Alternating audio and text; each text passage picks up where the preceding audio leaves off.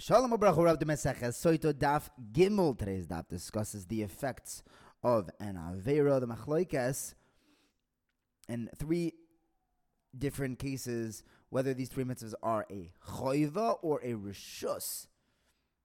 We, then we discuss uh, the effects of mitzvahs in Olam Haba, and why we need two Eidim for stira, but only one for Tumah. We begin with Reish Lakish, who tells us what is the definition. What does the word kinoi mean? And we have a few options. Option number one kinoi means something which creates a jealousy between her and other people. Reish Lakish clearly holds that the husband is allowed to do this kinoi all by himself without any aid, and nobody else knows that he made this this warning to his wife, and now they just think that she's being unfriendly and stops hanging out. That's what builds this kinna between her and others. But Rav Yemar Bar Shalmei says in the name of Abaye's second answer, he says that it's a it's a kinoi that builds a kinna, a jealousy between her and her own husband. He holds that the kinoi must be done in front of two Adim, and uh, therefore everybody knows they're not jealous. They know what, what's happening in their relationship. It's just him expressing his personal jealousy. The Gemara points out that, that he must hold that making a kinoi is aser. But what would the man Mandamar hold that it's mutter to make a, a kinoi on one's wife? What does he hold the word kinoi means? He would go with the third explanation of Rav Nachman Bar Yitzchak, that kinoi is just a lashon of warning. You see this in the pasuk of Vayikana Vayikana Hashem le'artzoi. Next, you have a brisa where the Meir tells us that if a person does an aver quietly, Hashem announces it to the public. You see this in the pasuk of Avra Ruach Kina. The lashon of avera is an annou- a lashon of announcement. We see that in the pasuk of Vaitzav Moshe Vayaviru Kol B'Machana. Reish Lakish tells us that a person only does an avera if a ruach shtus enters him. You see this in the pasuk ish ishkisiste ishtei a lashon of shtus. Tana de Shmuel tells us why does the Torah believe one aid when it comes to Saita? And he answers that Saita is different because we have raglayim ladavar, a reasonable assumption, because the husband had previously warned her not to be with this man. And now we have this one aid saying that she was matame with him. Rav Papa tell, told, t- tells Abaye, order of the pasuk doesn't make sense because the pasuk first says Tomo and then kinoi. Abaye explains that the, the word ovar, the ovar el kina, even though it's stated after the tuma, it's actually talking about past tense that this kinoi happened w- before the tuma. The Gemara says, really? Whenever it says the alashon avar means previously, the pasuk says "Avar lechem kol cholutz." Moshe Rabbeinu told Menashe and Ephraim what will happen in the future. The Gemara says that that was different because the pasuk also says by Menashe Ephraim v'nich b'sha v'nich b'sha oretz lefnei Hashem v'achar tashuvu. So that clarified that the lashon the Moshe was saying there of avar was futuristic, but normally the avar is past. It's lashon avar. Over here, it wouldn't make sense. Why would he warn his wife after the tumah and steer already happened? Must be the avar happened. Tells us that the kinui happened before the and stira. Next, Tanna Devei Shmuel says that one does not warn his wife. He's not makana his wife with a kinoi unless he also has a ruach enter him. We see this in the pasuk of ruach What type of ruach is this that makes him warn his wife? The Rabbanon say it's a ruach Toma, while Rav Ashi say it's a ruach tahara. And the Gemara says it's actually mistaver like Rav Ashi that it's a ruach tahara because the Brisa says a machlik is whether a kinoi is a rishus or a chiv. Rabbi Yishmael holds it's a rishus, and Rabbi Akiva says it's actually a chiv. It's a mitzvah to warn his wife. Now, if you hold that it's a ruach tahara, then the machlekes makes sense. But if it's a ruach toma that causes a person to be to to warn his wife, what are they even arguing about? A person only does a kinoi if a ruach tuma goes into him. So why is it a mitzvah? Why is, would he be allowed to do it? On that note, the Gemara brings the original source for this machlekes. There are three machleksim between Rabbi Yishmael and Rabbi Akiva. Rabbi Yishmael says that it's rishus, and Rabbi Akiva says it's a chayva. The first one is warning one's wife regarding a soita. The second one is for a kohen to be metame to his family. Rabbi Akiva says it's a chiyuv. Rabbi Yishmael says it's only a rishus. And the third is lo'ilam behem ta'avoidu, holding on uh, a holding on to an eved knani. Rabbi Yishmael says one is allowed to it. It's a rishus. Rabbi Akiva says it's a chiyuv. Did have a story of Rabbi Gamliel freeing a slave, but that was for a minyan. Over there, we said, what, what sort of a mitzvah daraisa would you have that you need a, a minyan that you could even be over releasing a slave? And the Rishonim say it's either Parsha Zachor or even some Rishonim say Parshas Para, and that would be the, the Makar that Parshas Para is midaraisa. That Gamliel freed his slave to have a minyan for it. Papa tells Abaye, some say it was Masharshi to Rava. Who says that Yishmael and Rabbi Akiva are only arguing in these three cases? Maybe this is their machlekes in every mitzvah in the Torah. Yishmael says it's a rishus, and Rabbi Akiva says you actually have to do them. So the Gemara answers over here, they're not having a broad machlekes. They're arguing in a specific pasuk. It says vekino es ishtoi. Rabbi Yishmael says that means he's allowed to be makana his wife, and Rabbi Akiva says he has to. Why does Rabbi, Shiva, Yishmael say it's only a Rishus? He was like the Tanu says in a Brisa, Rabbi Lezer ben Yaakov tells us. The Pasuk says, the Torah tells us, you can't hate a, a, fellow Jew. So I would think you're not even allowed to hate a potential Saita. Now that's why the Pasuk clarifies, Rabbi Yishmael says, the Torah allows you to have this expression of hate and this jealousy and to be mekan the wife, but not that it's a chiyuv. Rabbi Akiva says in a chanami, but it says aloshan kinoi twice. The second one is telling us that it's actually a chiyuv.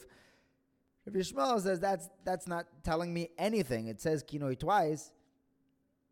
Since the Torah said vihi nitmas, vihi loy nitma, it also said v'kana esishtoi twice. This is in general what the Rabbi Yishmael hold that whenever the Torah repeats an entire parasha, it's not necessarily coming to teach us any grand thing. It could, it could repeat an entire lashon or pasuk just to teach us one point. Now, when it comes to the koyin being matamet relatives, Rabbi Yishmael holds it's rishos, Rabbi Akiva holds it's a chayva. Why does Rabbi Yishmael hold it's a rishos? Because the pasuk already said, "Emerald kahanim and Aaron v'martel hem lenefesh lo yitamo bi'amov." Kahanim are not allowed to become tomei. So we needed the other pasuk of lo yitama to say you are allowed to be matame. You have the rishus to be matame to relatives. But Rabbi Akiva says the Torah tells us ki imlish eroi. That already tells us that he's allowed to be matame to relatives. Lo yitama is telling me that he's chayiv to. Bishma would say lo yitama is telling me that the koyin can be matame to a full relative, but not to the Evarim of a relative. Akiva would respond, if it was just telling me that Allah of the Evarim, the Pasuk could have just stopped. Just the Pasuk of Lanefesh Loit Mabamov Ki Im would, would tell me, or Guf Shalem. Extra Yitame tells me that it's actually, uh, according to Akiva, he learns that that's teaching me that it's a chiyuv to be relatives. Rabbi Yishmael is not worried about the extra word yitame. Eh? He's saying that the Torah repeated the whole thing to teach me one nakuda.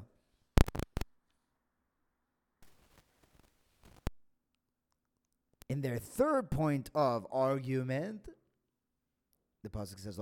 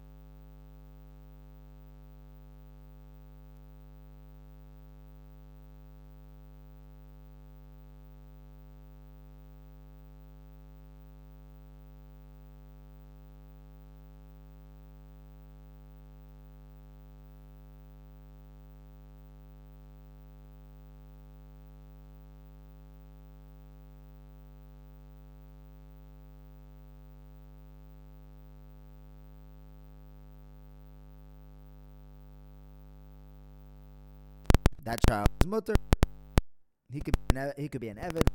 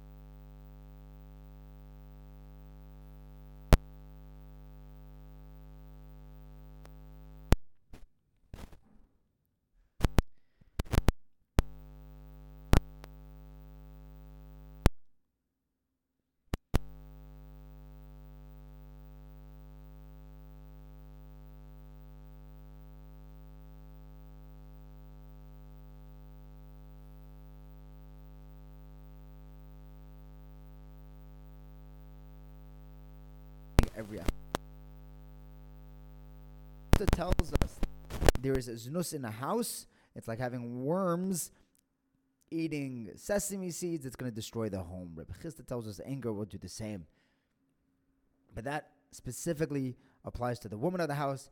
If the men have that issue, less lon ba.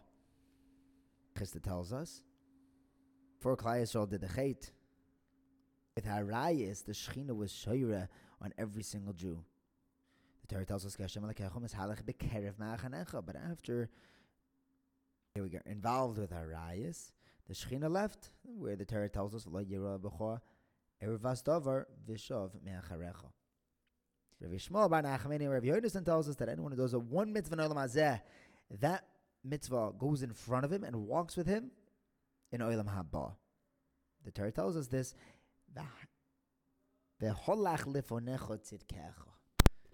the opposite is also true. If someone doesn't have Vera in this world, it also clings to him, walks with him to the Yom Hadin. This is found in the pasuk. The Ezra tells us that it bites onto him like a dog.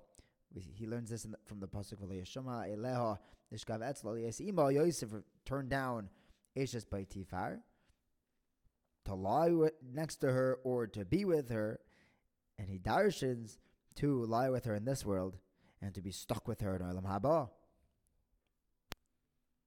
Next, we have a Mishnah that tells us, it's going to come up in Lamed Aleph from Aleph, we should have a Kavachomer because the Edus in step one of the Saita, which is not an Isser Olam, it's the Edus on the Kinoi, that you need to aid them for. The final Eidos that's actually going to answer her forever on the Tuma on this. That Kavachimer should require to aid. But no, the Pasuk says, the aid ain ba. There was no one aid. You only need one aid for the stira.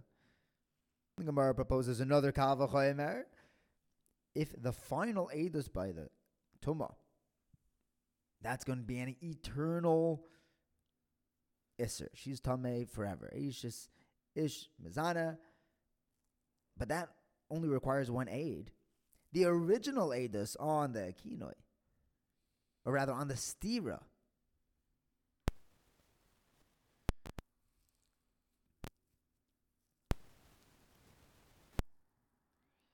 That's not an Isser Olam.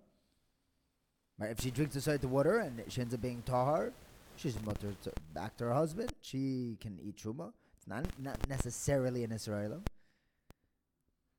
It should not require one aid. Uh, you should. It should not require two aid. One aid should be enough. But no, that's what the pasuk tells us. Ki ervas davar. And that's referring to two Edim because it says later, Al Pi Shnei Edim, yeah, Al Pi Shloisha Edim, Yakum Dover when it comes to Hilchas Mammon. Just like over there, by Mammon you need two Edim. So to by Saita, by the Edus on the Stira, requires two Edim, even though you do have a Kavachimer as far as to say otherwise. Where says we learned that out from kimatabar Vazdavar. We could learn that out just from the word Ba. Because Ba is one aid. The Tuma requires only one aid, but the Kinoi, that needs two aidim. The Tuma requires only one aid, but the Stira, that requires two aidim. Why not learn out from Ba? Why do we need Kimata Ba Ervaz Davar? The Gemara says, You're right, we do learn it out from Ba. But tells me that only by Tuma do you need to aid him. The Gemara says, How do I know that we would not believe one aid to testify on just Tuma? In a case when there was no kinoi, no steer, no saita, just a woman with another man, and we have one aid. How do we know we're not going to believe that single aid? Because the pasuk says kimat over here, and it says la pishnei the yakum davar by hilchas mammon. Just like by mammon you need to aid them, so too by hilchas iser. Arayas, you're going to need to aid them. Thank you for learning with me. Have a wonderful day.